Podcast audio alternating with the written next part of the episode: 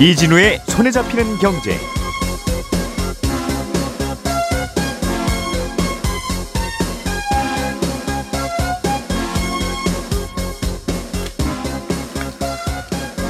안녕하십니까 이진우입니다. 한동안 좀 내려가는 것 같았던 주택담보대출의 이자율이 다시 오르고 있습니다. 한국은행이 기준금리를 네 번 연속 동결했는데도 불구하고 주택담보대출 금리는 슬슬 올라서 6개월 전 수준으로 다시 올라갔는데요. 어떤 이유 때문인지 그리고 앞으로는 어떻게 될지 오늘은 이 얘기 먼저 좀 해보겠습니다. 인텔, 퀄컴, 엔비디아 같은 미국의 반도체 기업들이 미국 정부가 추진하던 반도체 수출 통제 조치에 반기를 들었다는 소식 그리고 우리나라 대형 유통기업들이 납품업체들에게 판매 가격을 좀 내리라고 요구하던 그런 관행이 앞으로는 법으로 금지된다는 소식까지 챙겨 들어보겠습니다. 7월 19일 수요일 손에 잡히는 경제 바로 시작합니다.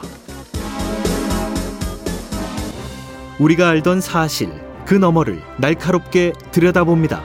평일 아침 7시 5분 김종배의 시선 집중.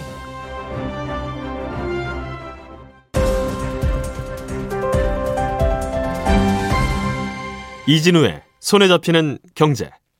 네, 자 오늘도 최선을 다해서 중요한 경제 뉴스들 잘 정리해 보겠습니다. 오늘은 MBC의 양효걸 기자, 서은영 경제뉴스 큐레이터 그리고 손에 잡히는 경제 박세훈 작가 이렇게 세 분과 함께합니다. 든든한 세 분 어서 오십시오. 네, 안녕하세요. 네, 어, 박세훈 작가님. 네.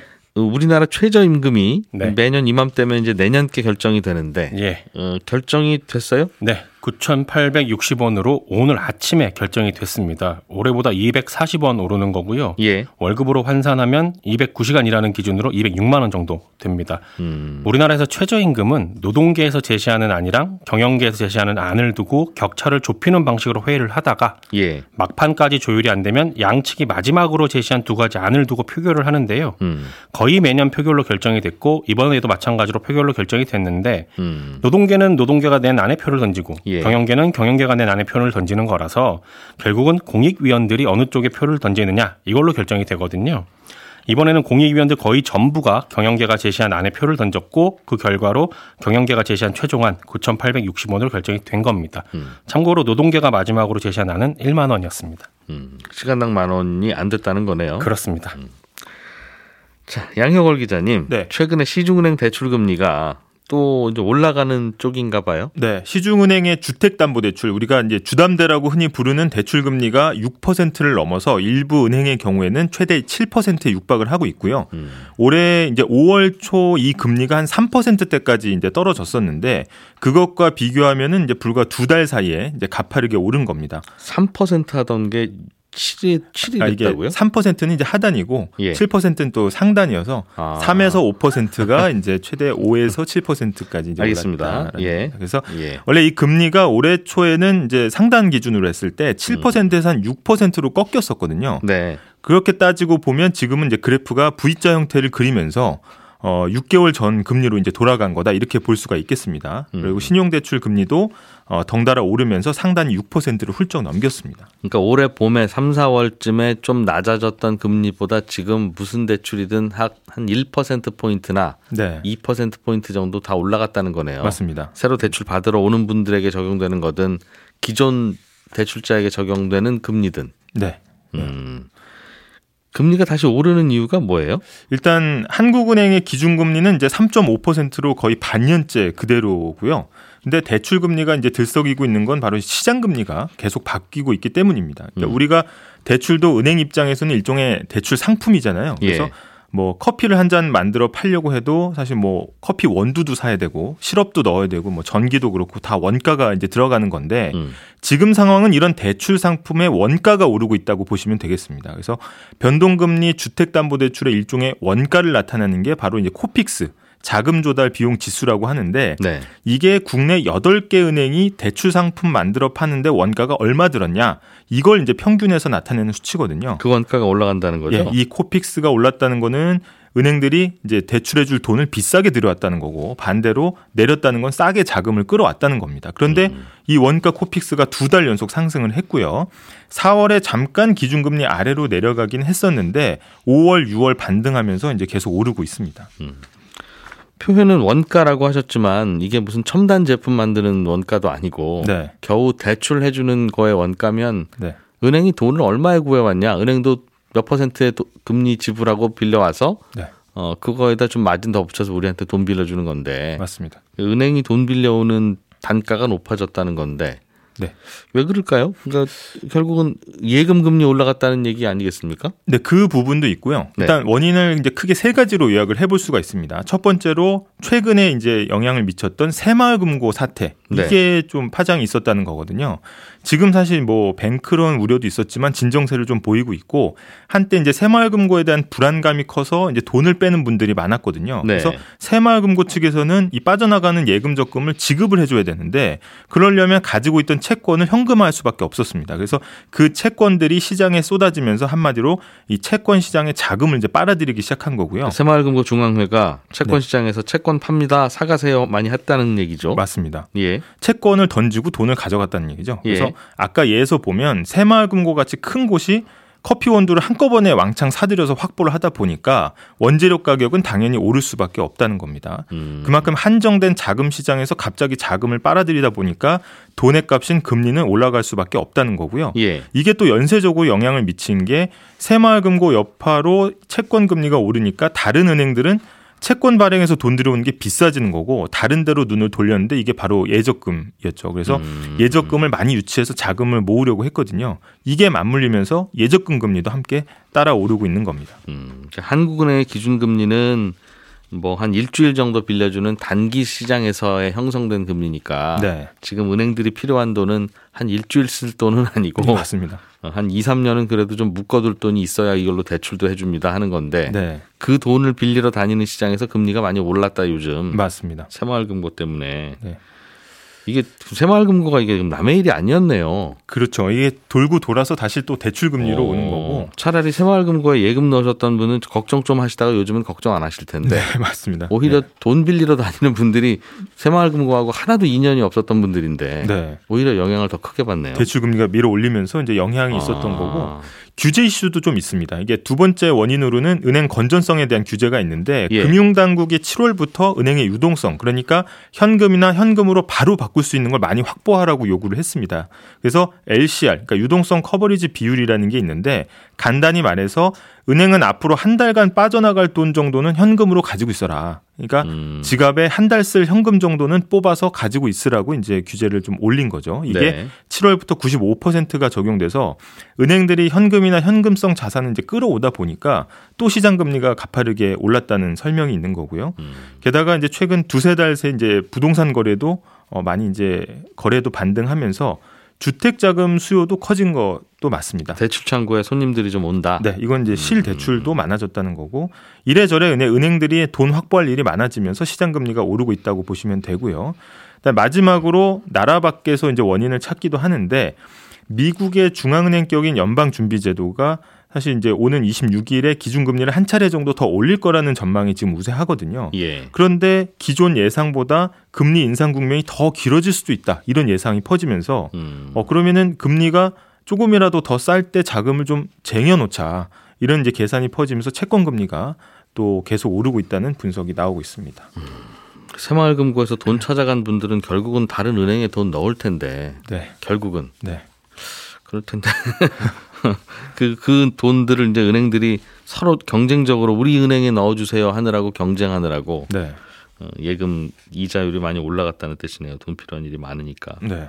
그러면 앞으로도 대출 금리는 좀 더 오릅니까? 아니면 여기서 멈추겠습니까? 일단 앞서 말씀드린 세 가지 원인이 하나도 다 쉽게 끝날 것 같지는 않은데 예를 들어보면 새마을금고 같은 경우에는 지금 뭐 안전국면에 들어서긴 했지만 실제 채권을 판 양을 보면 사실 6월보다 7월이 훨씬 많거든요. 음. 근데 금융투자협회 자료를 보면은 거의 뭐 7월 초부터 중순까지 판 이제 채권 금액이 5조 원을 넘었는데 이게 6월 달에 판 금액보다 거의 5배 가까이 됩니다. 그러면 이거는 무슨 얘기냐 하면 다음 달 코픽스에 이게 또 반영이 될 수 있다는 거거든요. 지금 나온 코픽스는 음. 6월 거래를 이제 기준으로 한 거고 네. 다음 달에 나오는 코픽스는 또 7월 거래를 하는데 그때 더 많이 오를 수도 있다. 음, 이 코픽스는 변동금리로 이미 대출 받은, 분들에게 적용되는 네. 기준이니까. 네. 음, 또 하나 또 대출 금리가 높게 유지될 거라는 주장의 근거는 아까 말씀하신 예적금 금리가 빠르게 오르고 있다는 건데 네. 사실 은행은 채권 발행해서 그 돈을 끌어오기도 하고 그다음에 고객들한테 예적금 받아서 대출 자금으로 쓰기도 하는데 최근에 누적 100만 명이 가입한 청년 도약 계좌 이게 또 금리를 올리는 거 아니냐 이런 음. 얘기도 있습니다. 왜냐하면 이 정책 상품이다 보니까 금융 당국에서는 어떻게든 금리를 높게 제공해라 파격적으로 제공해라 이렇게 압력을 넣은 건데 예. 이렇게 유치한 적금도 은행이 보면 자금 조달이다 보니까 음. 원가가 올랐다는 거고 네. 결국 다른 대출에 영향을 줄 수밖에 없다. 음. 연쇄적으로 앞으로 상당 기간은 금리가 높게 유지될 가능성이 높다. 이런 전망이 나오고 있습니다. 대출 받으러 오시는 분들은 청년 아닌 분들이 많을 텐데 전혀 관계 없어 보이는 청년 도약 계좌 때문에 나비 효과처럼 네, 내 대출 계좌 대출의 이자가 높아지는 네. 음, 당분간 쉽게는 안 내려오겠군요. 그 여러 가지 이런저런 다양한 원인들이 있다 보니 네, 맞습니다. 그러게요. 자, 서은영 큐레이터가 준비해 오신 소식. 요거는 그 유통업체들과 관련한 규제, 네. 요 개정안 얘기인데 무슨 내용이에요? 핵심 내용이 뭡니까? 네, 앞으로는 대규모 유통업자가 납품업체 경영에 간섭하는 행위를 금지하겠다. 이를 어기면 공정거래위원회가 최대 납품 대금만큼 혹은 받은 임대료만큼 과징금을 부과하겠다라는 겁니다. 어, 여기서 말하는 대규모 유통업자는 연매출 천억 원 이상 혹은 임대 매장 면적 3천 제곱미터 이상인 곳들이니까 우리가 딱 유통사 하면 딱 떠올리는 곳들, 뭐 음. 백화점, 대형마트, 온라인 쇼핑몰, TV홈 쇼핑 이런 곳들 대부분이 다 해당된다고 보시면 됩니다. 아, 무슨 무슨 네. 마트부터 시작해서 그렇습니다. 온라인 쇼핑몰들까지 네, 맞습니다. 음, 무슨 팡 다. 네. 음, 알겠어요. 네. 근데 그 전까지는 이 납품업체에다가 뭐 판매 촉진 비용을 뭐 과도하게 전가한다든지 재고 떠넘기는 거, 판매 대금 제때 안 주는 거, 뭐 다른 경쟁사에 얼마 가격에 납품해? 뭐 그 정보 좀 내놔봐. 뭐 이런 것들 다 대규모 유통업법으로 이미 처벌을 하고 있었거든요. 그런데 이제 경쟁사 판매 가격을 좌지우지하는 이런 직접적인 경영 간섭 행위에 대해서는 오히려 금지 규정이 없었습니다. 그래서 이 개정안에서 금지하는 경영 간섭 행위가 이제 구체적으로 어떤 행위인지 좀 이제 좀 우리가 힌트를 얻을 만한 게 이 공정거래법 시행 영상에서 이제 좀 나와 있어요. 근데 이때 내용을 보면 뭐 납품업체 임직원을 선임하거나 해임하는 데 관여하는 거 뭐 생산 품목 시설, 생산량, 거래 내용 같은 거 결정할 때 관여하는 거 이런 것들도 다 잘못된 경영 간섭 행위라고 보는 겁니다. 지금까지도 그럼 저기 저 다른 마트에는 얼마에 납품하는지 갖고 오세요. 이거는 금지인데. 네. 그 보니까 저기에는 더 싸게 팔더만. 음. 뭐왜 우리한테는 이렇게 비싸게 납품하는 겁니까? 네. 어, 저쪽에 더 싸게 납품하는 거 아니에요? 네. 어, 아무튼 우리 우리한테는 좀 더더 싸게 파세요. 네. 한그 일은 괜찮은 거였는데 지금까지는. 음, 뭐 괜찮다기보다는 좀 이 처벌이 까다로웠습니다. 음, 그런데 이제는 좀 더 처벌을 하겠다는 뜻인가요? 네, 그렇습니다. 음. 어, 지금 이제 말씀드렸던 이 경영간섭 행위는 말씀드린 대로 지금 공정거래법으로 금지를 하고는 있었습니다. 근데 문제는 이런 행위를 공정거래법을 적용해서 처벌하려면 두 가지 조건을 따져봐야 하는 거예요. 근데 하나는 이제 해당 유통업체가 시장 지배적 사업자이든지 음. 또 하나는 유통업체가 납품업체에 비해서 거래상 우월한 지위를 남용한 경우에 해당이 되어야 됩니다. 그럼 이제 우선 첫 번째 조건. 시장 지배적 사업자라는 건요. 해당 시장의 이제 절반 이상을 점유하는 사업자 아니면 두세 개 사업자가 이제 시장 전체를 과점하는 형태를 말합니다. 음. 근데 이 급성 장세를 이어오고 있는 온라인 쇼핑몰만 한번 예를 들어보면요.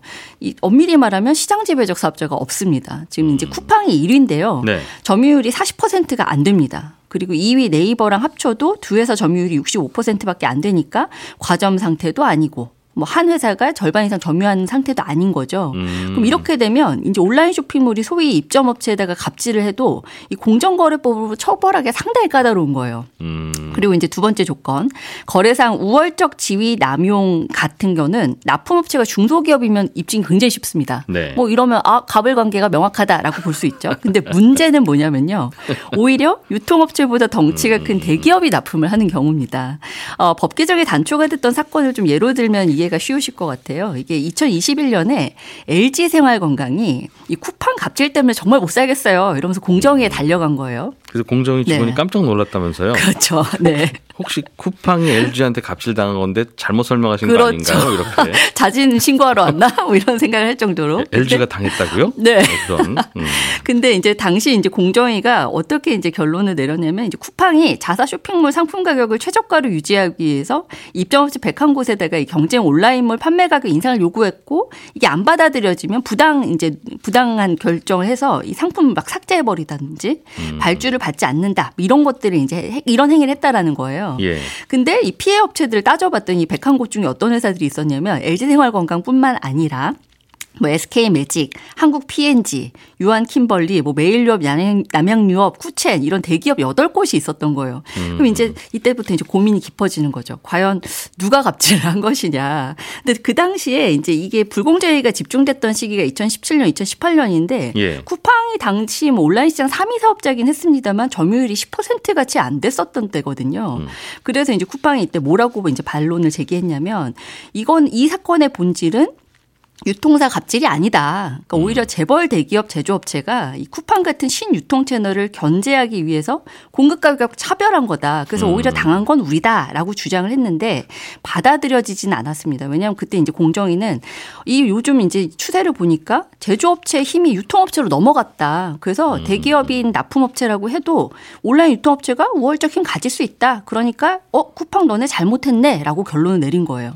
근데 이제 쿠팡은 억울하겠죠. 그래서 2년 이 지난 지금까지도 아직 이 과징금 처분에 불복을 해서 행정소송이 진행 중입니다. 음, 그러니 공정위가 보기에는 누가 더 우위에 있어서 누가 누구에게 갑질했는지가 구별이 잘 안 가니 그렇습니다. 야, 이거 처벌하기가 쉽지 않다. 네. 양쪽 다 억울하다고 하니까 네. 그런 고충이 있었는데 이번에 규제와 법을 좀 바꿔서 음. 그럼 앞으로는 그냥 유통회사가 갑인 걸로 친다. 네. 쿠팡, 마트 뭐 이런 게 다 그냥 갑으로 생각하자 그런 맞습니다. 뜻인가요? 네, 맞습니다. 그렇게 음. 가- 단순화시켜서 말씀드릴 수 있는데요. 예. 이 대규모 유통업법은 거래상 우월적 지위에 해당하는지를 따질 필요가 없으니까 이제 앞서 말씀드렸던 사례처럼 대기업이 납품사인 경우 이럴 때는 음. 특히 이 조사부터 제재 결정까지 절차가 아주 간편해지는 거죠. 그래서 특히 이번 법 개정으로 또 이제 유통사 갑질 문제 다루는 분쟁조정위원회도 설치를 하기로 했는데 네. 제가 아까 이 사건 이제 17년 2017년부터 2018년에 발생한 사건인데 아직도 소송이 진행 중이라고 말씀드렸잖아요. 음. 그러면 보통 이 사건 해결되는데 5, 6년 이상은 걸린다는 얘기입니다. 예. 그런데 이렇게 이제 이 분쟁조정위원회 통해서 이제 한번 시정명령 해라. 너희들 어, 유통사들 보니까 갑질하는 거 맞는 것 같아. 그럼 이거 좀 시정해라고 한 번은 기회를 줄 수 있게끔 이제 기구를 둔다는 거고요. 음. 또한 가지 좀 달라지는 게 이 대규모 유통업법 적용하면 공정거래법 적용할 때보다 처벌 수위가 좀 높아질 수 있습니다. 어, 쿠팡 사건 예로 들면 당시 이제 공정위는 쿠팡의 갑질 행위로 입은 피해 액수가 183억 원이라고 판단을 했는데 LG가 입은 네. 피해가 네, 그렇습니다. 예. 근데 공정거래법을 적용해서 이제 과징금을 계산을 해보니까 이제 물론 좀 이제 작은 업체라고 해서 깎아주긴 했습니다만 13억 정도밖에 안 되는 거예요. 그러면 이 부당행위로 얻은 이익은 183억 원인데 과징금 내는 거 13억이면 이게 별로 경각심이 경각심을 줄 수가 없겠죠. 근데 왜 그렇게 됐어요? 어, 이게 공정거래법에서 부과할 수 있는 과징금 범위가 관련 매출액의 4% 이내로 한정하고 있기 때문입니다. 음. 어, 그런데 이 대규모 유통업법 적용하면 최대 해당 업체에서 받은 납품 대금만큼 과징금 부과할 수 있어서 과징금 규모가 더 커질 수 있다는 겁니다. 앞으로는 그러면 대규모 유통업자로 지정된 쪽과 관련된 무슨 모든 민원은 음. 그냥 그 대규모 유통업자가 잘못한 걸로 거의 그렇게 갈 수 있겠죠. 네. 하여간 저쪽에서 큰 소리 나면 다- 무조건 그쪽이 잘못한 걸로 본- 네. 본다는 거죠. 뭐 물론 사안을 따져 보긴 아. 하겠습니다만 많이 이제 알겠습니다. 기울겠죠. 네. 근데 지금은 이런 법이 없으니까 음. 전화해서 아니 저기 저쪽 쇼핑몰에서 왜 이렇게 싸게 팔아요? 우리 우리 쪽 가격을 낮추든가 저쪽을 올리든가 아무튼 우리 쪽에서 최저가 나오도록 하세요 라고 할 텐데 네. 이제 그런 통화하면 이제 갑질이라는 거잖아요. 그게 다 증거가 되는 겁니다. 어, 그럼 이제 조용히 여보세요? 여기 저 무슨 팡인데요? 무슨 마트인데요? 다음부터 그냥 납품하지 마세요. 이유는 묻지 마시고요. 뭐 그러면 대충 알아들어야 되는 상황이 오는 거겠네요. 그러면 그죠? 더 애매해지는 경우도 있을 수 있겠죠. 어, 네. 아, 가격 낮추라는 뜻인가 보다. 음. 어, 그러면 이제 알아서 낮추게 되는 그런 음, 아무튼 유통업체가 파워를 가지면 그거를 갖지 말라고 막을 방법은 쉽지는 않을 텐데. 그렇습니다. 가령 이제 LG 생활건강 지금까지도 쿠팡 납품 안 하고 있거든요. 예. 그리고 이제 우리가 작년 말에 좀 불거졌던 사건인데 햇반 아직도 지금 쿠팡 음. 안 들어가고 있어요. 그러니까 이런 이제 뭐 제조업체지만 그래도 다른 유통사들로 얼마든지 이 물량을 팔 이제 소화할 수 있는 예. 제조업체들이라 면 쿠팡이랑 싸워도 문제될 게 없겠죠. 근데 아마 이제 그렇지 않은 이제 중소기업들 같은 경우에는 음. 이런 법아, 법에 이제 근거가 마련되더라도 문제 제기를 하기는 여전히 쉽지 않을 겁니다. 좀더 음, 갑질이 은밀해질 수도 있고. 네. 음, 그러나 또 뭐 그런 것까지 못하게 할 방법도 없으니 일단 은 눈에 보이는 건 좀 막아보자. 그렇습니다. 세상이 빨리빨리 바뀌고 있네요, 정말. 음.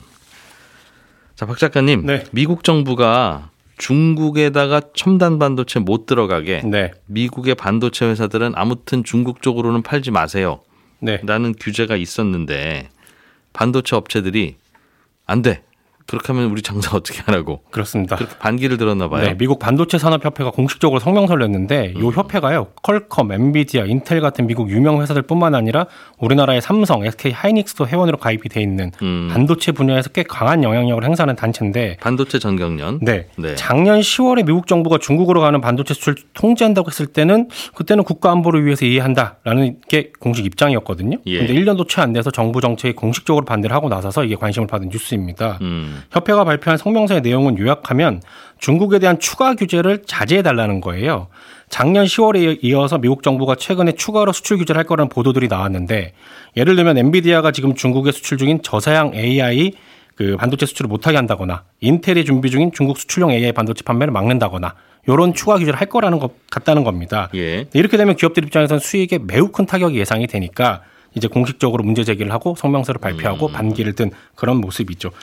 왜냐하면 중국 시장이 기업들 입장에서 매우 중요한 시장에서 그런 건데 협회에서 반대 성명을 내고 나니까 이제 미국 정부가 인텔이랑 퀄컴, 엔비디아 CEO를 백악관을 불렀어요. 그래서 어제 무슨 얘기를 했다고는 하는데 어떤 얘기들이 나왔는지는 아직 전해지지 않고 있습니다만 네. 어떤 변화가 있을지 뭐 기업은 기업이고 국가안보는 국가안보다라는 명분으로 밀어붙일지는 지켜봐야 할 것 같습니다. 중국 입장에서는 미국의 그 반도체 협회가 고맙겠네요. 그렇죠. 중국 정부 입장에서는 손 안 대고 코 푸는 격인데, 근데 중국도 지금 반도체 관련해서 곤란한 일이 생긴 게 뭐냐면, 미국이 자기들한테 반도체 수출을 안 한다고 하니까 중국이 대응 카드로 꺼내든 게 첨단 반도체에 들어가는 갈륨이랑 게르마늄 수출을 안 한다는 거였거든요. 예.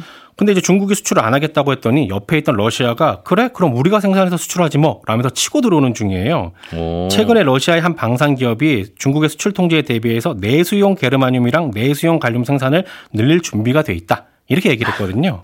근데 러시아는 이런 거를 쓸 첨단 산업이 없습니다. 그렇기 때문에 말이 내수용이지 사실은 중국의 빈자리를 치고 들어가겠다라는 거고 러시아에는 이미 갈륨이랑 게르마늄을 생산하는 시설이 있습니다. 지금 가동률이 30% 정도로 좀 낮게 나오긴 하지만 네. 중국이 만약에 수출 안 하게 되면 가동량 늘려서 수출을 하겠다라는 거죠. 음. 그러니까 정리를 하면 미국과 중국이 지금 서로 서로 반도체를 못 만들게 하려고 노력을 하고 있는데 네. 미국은 안에서 반대가 심하고 중국은 옆 동네가 치고 들어오는 바람에 서로 서로 어렵다라는 겁니다.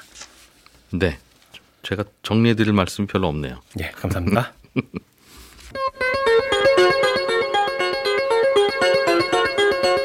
예. 여성시대 재미있게 듣고 나시면 손에 잡히는 경제 플러스가 또 기다리고 있습니다. 저희는 내일 아침 8시 30분에 경제뉴스 한보 따리 들고 또 찾아올게요. 이진우였습니다. 고맙습니다.